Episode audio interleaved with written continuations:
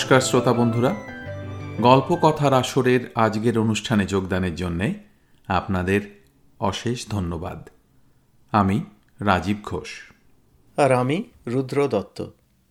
আজ আমরা দুজনেই আপনাদের কাছে উপস্থিত হয়েছি আমাদের বৈঠকের নবীনতম কথক অমৃতা সরকারকে পরিচয় করিয়ে দেবার জন্যে। অমৃতা কলকাতা আর সান ফ্রান্সিসকো বে এরিয়া অঞ্চলের একজন অতি পরিচিত বাচিক শিল্পী এবং গায়িকা।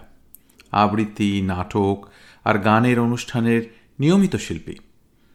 কলকাতায় থাকার সময় অমৃতা ইটিভি বাংলার ক্লোজ আপ অনুষ্ঠানের সঞ্চালক ছিল। এছাড়াও সে কাজ করেছে খাস খবর আর জি নিউজ বাংলার অ্যাঙ্কার হিসেবে। একসময় বেতার বাংলা নামক একটি অনলাইন ওয়েব রেডিও অনুষ্ঠানের সঞ্চালনা আর প্রযোজনার কাজও করত। আবৃত্তি, পাঠ, নাটক এসবের চর্চার শুরু বাবার হাত ধরে। পরে শিক্ষক, শিক্ষিকা ছিলেন শ্রী সুকুমার ঘোষ, শ্রীমতী ব্রততী বন্দ্যোপাধ্যায় এবং শ্রীমতী মধুমন্তী মৈত্র। বর্তমানে অমৃতা বাচিক শিল্প এবং সংগীত শিক্ষা নিয়ে ব্যস্ত। এছাড়াও বাংলা সাহিত্যের শিক্ষাদানের জন্যে সান ফ্রান্সিসকো বে এরিয়ার একটি সাংস্কৃতিক একাডেমির সাথে যুক্ত আছে। এহেন ব্যস্ততার মধ্যে গল্পকথার আসরের জন্য সময় বার করার জন্যে আমাদের তরফ থেকে অমৃতা তোমাকে অসংখ্য ধন্যবাদ। এবারে তাহলে আসুন আমরা অমৃতার কাছ থেকেই শুনে নিই আমাদের এই প্রয়াসের সাথে ওর যোগদানের ইচ্ছে কেন হলো? নমস্কার শ্রোতা বন্ধুরা। আমি অমৃতা সরকার। আজ প্রথমবার গল্পকথার আসরে আপনাদের সঙ্গে থাকতে পেরে খুব ভালো লাগছে। আন্তরিক ধন্যবাদ জানাই রাজীবদা এবং রুদ্রদাকে যাদের নিরলস প্রচেষ্টায় সুন্দরভাবে এগিয়ে চলেছে এই গল্পকথার আসর। আমি তাদের কাছে কৃতজ্ঞ যে আমাকেও তারা এই আসরে থাকার সুযোগ করে দিয়েছেন। গল্প শুনতে কেনা ভালোবাসে ছোটবেলায় বাড়ির বড়দের কাছেই এই গল্প শোনার সূচনা। তারপর মনে আছে, রেডিও কানে নিয়ে কত রকম গল্পের জগতে ঘুরে বেরিয়েছি। গল্পের হাত ধরেই তো পরিচয় সেই সব বিস্ময় প্রতিভার সঙ্গে। গল্পকার রচয়িতা যে নামেই তাঁদের ডাকি। দূরের বিশাল মাপের সেই মানুষগুলো তাদের রচনার মধ্যে দিয়েই কীভাবে যেন খুব কাছের মানুষ হয়ে উঠেছিলেন। আজ যখন দেখছি গল্পকথার আসরে তাদের সেই সব প্রায় হারিয়ে যাওয়া কাহিনী তুলে ধরা হচ্ছে, মনে হলো কেমন হয় যদি আমিও তার একটা ছোট অংশ হতে পারি। আবৃত্তি, পাঠ, এসব এমনিতেই আমার পছন্দের কাজ। তাই ঘরে বসে এমন মনের মতো কাজ করতে পেরে আজ সত্যি খুব ভালো লাগছে। ধন্যবাদ জানাই রাজদাকে যার মাধ্যমে আমার এই গল্পকথার আসরের সঙ্গে প্রথম পরিচয়। আমার পরিবেশনা যদি আপনাদের ভালো লাগে, সেটাই হবে আমার সব থেকে বড় পাওয়া। তাই সবাইকে সাথে থাকার অনুরোধ জানিয়ে শুরু করছি আমার আজকের পাঠ, আশাপূর্ণা দেবীর গল্প, কি করে বুঝব?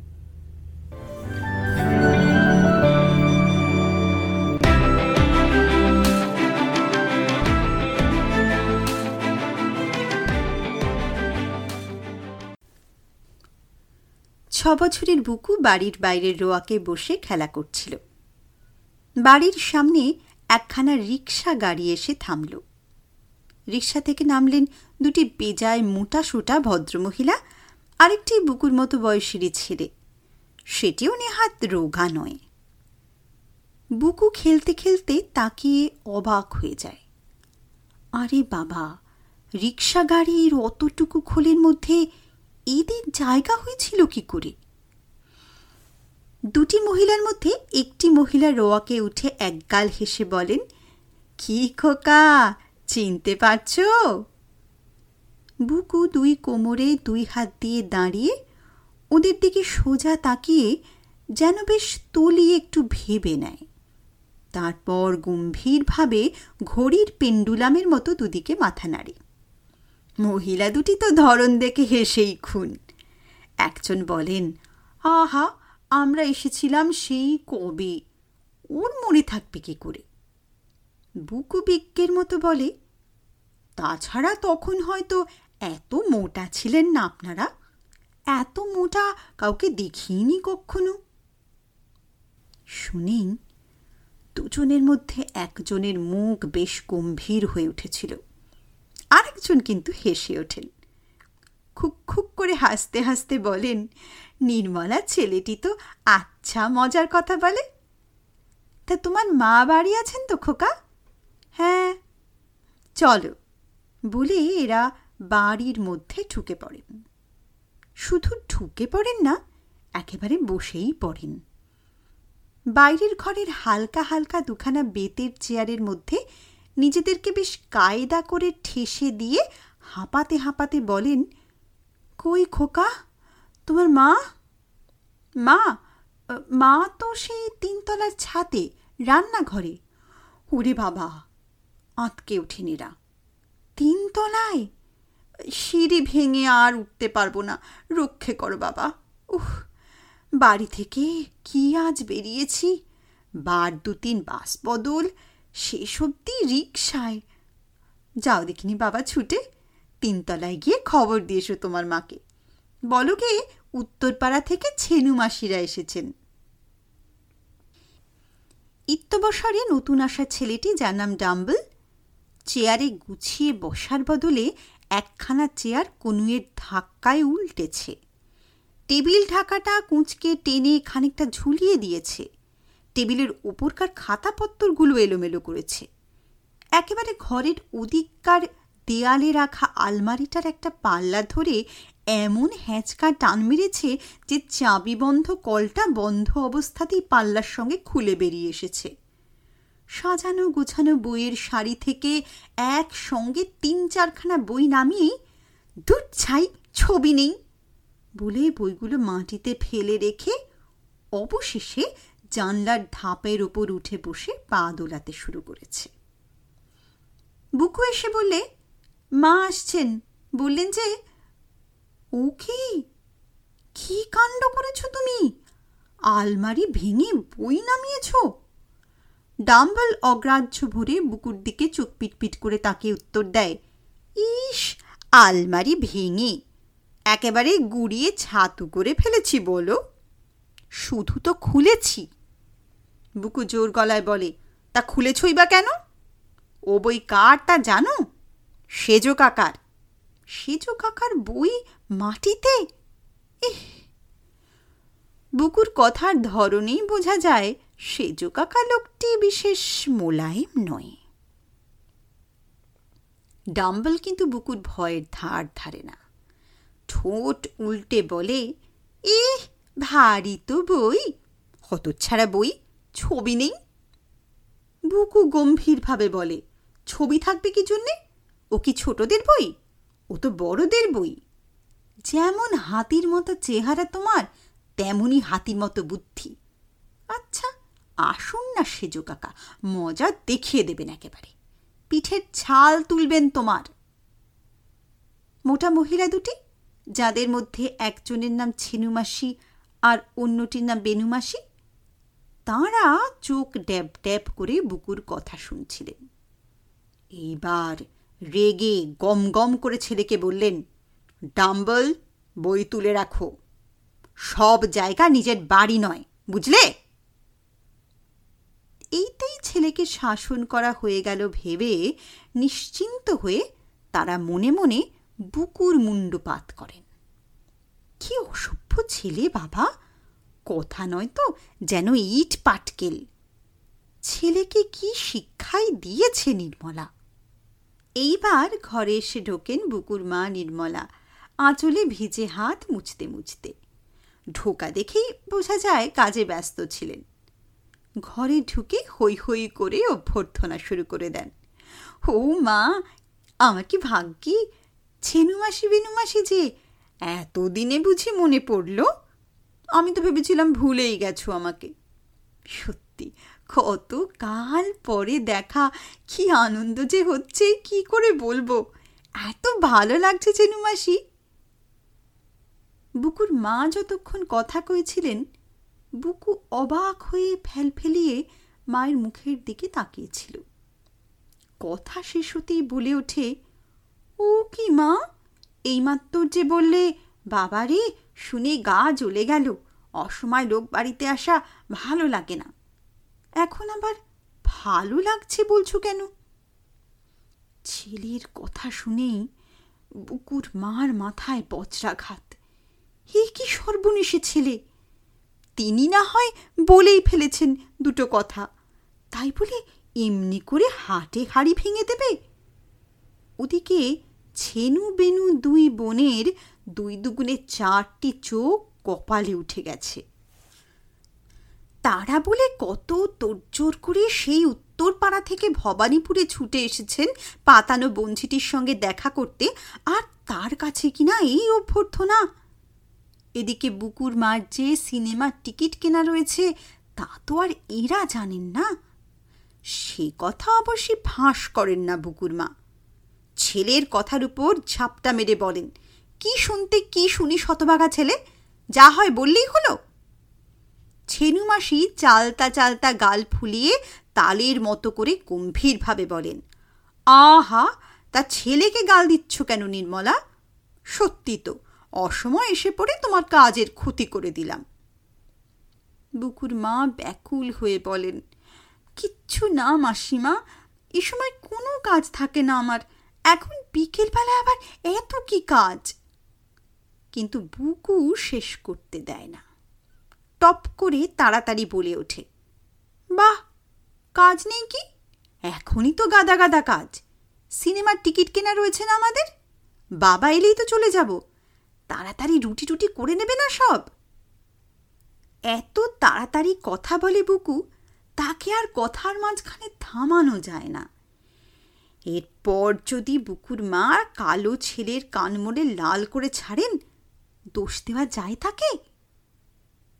কান মোলে দিয়ে মা ধমক দেন। যা বেরো হতভাগা লক্ষ্মী ছাড়া ছেলে। ভূতে পেয়েছে নাকি আজকে? সত্যি, এ ছেলেকে ধরে আছাড় মারলে রাখ যায়। তোমরাই বলো ছেনুমাসি কি বল বানিয়ে কথা বলে? বুকু চলে যেতে বুকুর মা ডাম্বলকে নিয়ে পড়েন। হো মা, ডাম্বল যে, দেখিনি এতক্ষণ। এত বড় হয়ে গেছে? আর কি সুন্দর দেখতে হয়েছে। বেনুমাসি তোমার এই ছেলেটি বোধহয় সবচেয়ে ভরসা তাই না? একেই তো পরের কালো ছেলেকে ফর্সা বলা, বিচ্ছু ছেলেকে সোনা ছেলে বলা নিয়ম। তাছাড়া আবার নিজের ছেলের বেয়ারা কথাগুলো ভুলিয়ে দেবার জন্য বেশি করেই বলতে হয় বুকুর মাকে। নইলে সত্যি কিছু আর ডাম্বল আহামরি ভরসা নয়। বেনুমাসি এবার একটু প্রসন্ন হয়ে বলেন, না ডাম্বলও ছেলেবেলায় ওই রকমই ছিল। এখন রোদে ঘুরে ঘুরে, তা তোমার বুকুও তো কালো হয়ে গেছে। আমার বুকু তো কালোই ছেলে। তারপর ডাম্বল বাবু কি পড়তে টড়তে শিখলে? স্কুলে ভর্তি হয়েছ নাকি? বেনুমাসি কি বলতে যাচ্ছিলেন? ডাম্বল তরবর করে বলে ওঠে কাঁচ কলা স্কুলে ভর্তি করে দিলে তো? আমার বাবাটি যে হারকেপন বলেন, সাত বছরের ছেলের স্কুলের মাইনে সাত টাকা। পারব না দিতে। পড়ে দরকার নেই, চাষবাস করে খাবে। এবারে বেনু মাসির মুখ চুন। ছোট ছেলেদের সামনে যথেচ্ছ কথা বলার ফল টের পান। ছোট বোনকে সামলাতে ছেনু মাসি হিহি করে হেসে বলে ওঠেন তোর ছেলেটা কি পাকা পাকা কথা শিখেছে বেনু, শুনলে হাসি পায়। বাপ্পা, ছেলের মুখে যেন খই ফুটছে। ইত্যবসরে বেনুমাসি ধাতস্থ হয়ে উঠেছেন। তিনি বললেন, আজকালকার সব ছেলেই ওই রকম দিদি। এক্ষুনি দেখলে না নির্মলার ছেলে বুকু? ডাম্বল বই দুখানায় একটু হাত দেবার জন্যে কীরকম শাসালো বলে কিনা যেমন হাতির মতো দেখতে তেমনই হাতির মতো বুদ্ধি। সেজো কাকা তোমার পিঠে চাল তুলবেন? এইসব। টেনে টেনে হাসতে থাকেন বেনুমাসি শুনে তো বুকুর মার আক্কেল গুরুম হঠাৎ আজ কি হলো ছেলেটার? সত্যি ভূতে টুতে পেল নাকি? কই, এমন অদ্ভুত বেয়ারা তো ছিল না। কি আর করেন? প্রায় কাঁদো কাঁদো হয়ে বলেন, সত্যি এই ছেলেকে নিয়ে যে আমাদের কি জ্বালাই হয়েছে চেনুমাসি হাড় ভাজা ভাজা হয়ে গেল। যত বড় হচ্ছে, তত যেন যা তা হয়ে যাচ্ছে। কি জানি, পাগলা টাগলা হয়ে যাবে নাকি? পাগলা বললে যদি দোষ খণ্ডায়। ছেনুমাসিরা অবশ্যই তেমন বোকা নন যে সহজে ছেলেকে পাগল বললেই তাই বিশ্বাস করবেন।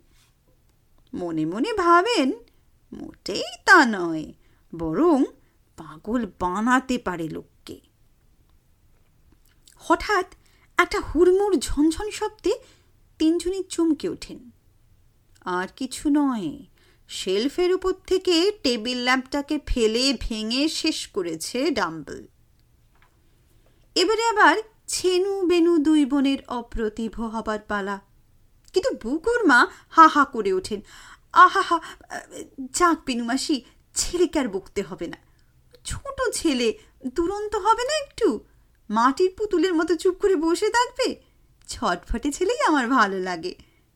কাজ করতে করতে বুকুর মা আরও বলেন, যে ছেলেরা ছোটবেলায় দুরন্ত থাকে, তারাই নাকি বড় হয়ে মহাপুরুষ হয়। তারপর গল্প চলে।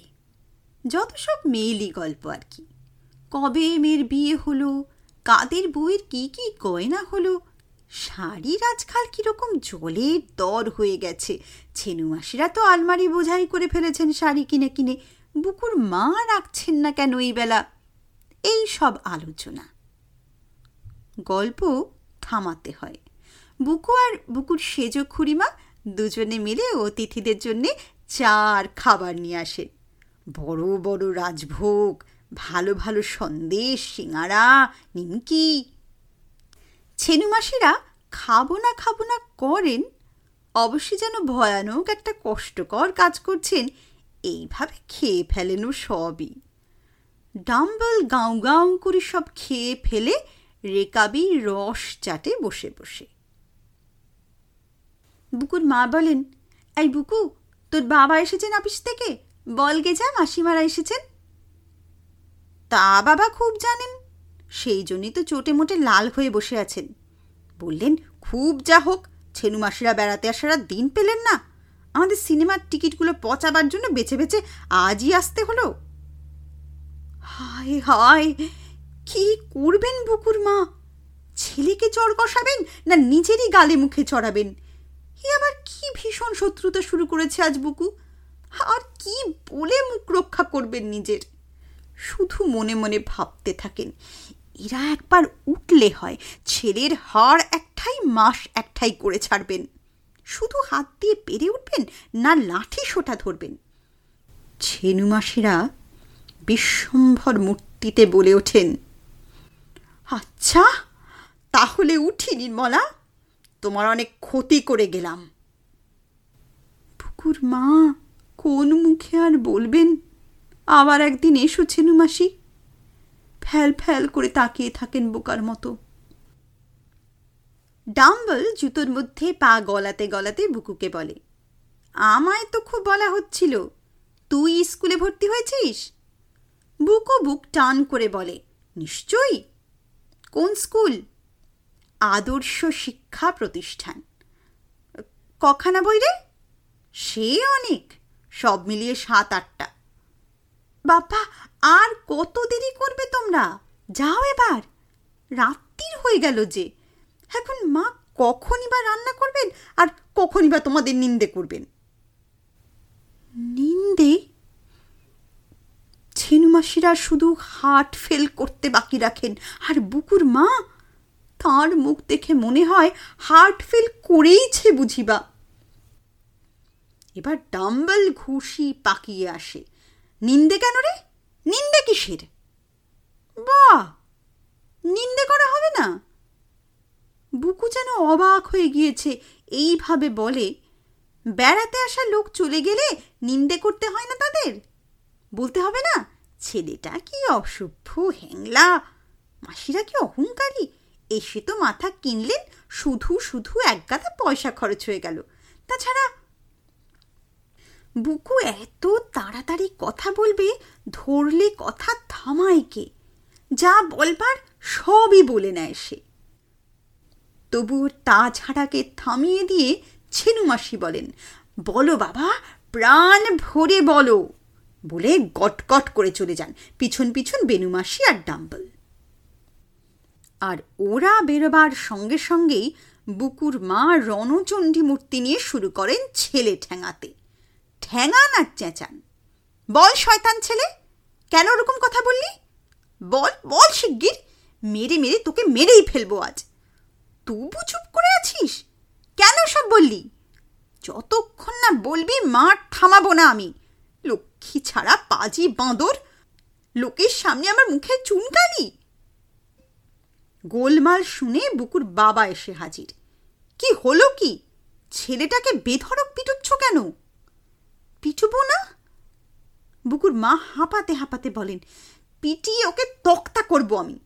জানো, ও কি করেছে আজ? একে একে ছেলের ভুতুরে বুদ্ধির কথা বলতে থাকেন মা। আর শুনতে শুনতে বাবা রেগে আগুন হয়ে ওঠেন। তখন তিনিও লেগে যান প্রহারে। সত্যি যে ছেলে মা বাপকে এইভাবে বাইরের লোকের কাছে অপদস্থ করে, তাকে মেরে তক্তা করে ফেললেই কি রাগ মেটে? দুজনে মিলে চেঁচান। বল বল কেন সব বললি? বুকু অনেকক্ষণ গোঁ ধরে চুপ করে মার খাচ্ছিল। আর পারে না। ডুকরে কেঁদে উঠে বলে, নিজেই তো দুপুরবেলা একশো বার করে বললে সব সময় সত্যি কথা বলবি? কারও কাছে কিছু লুকোবি না? এখন আবার নিজেই মারছ? কি করে বুঝব? আসলে কি করতে হবে?